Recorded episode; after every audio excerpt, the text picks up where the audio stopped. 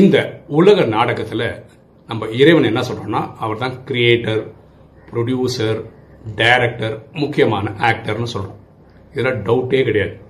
அதே மாதிரி நம்ம வாழ்க்கைக்கு நம்ம தான் டைரக்டர் நம்ம தான் அதில் ஹீரோ இந்த புரிதல் ஒவ்வொருத்தருக்கும் வரணும்.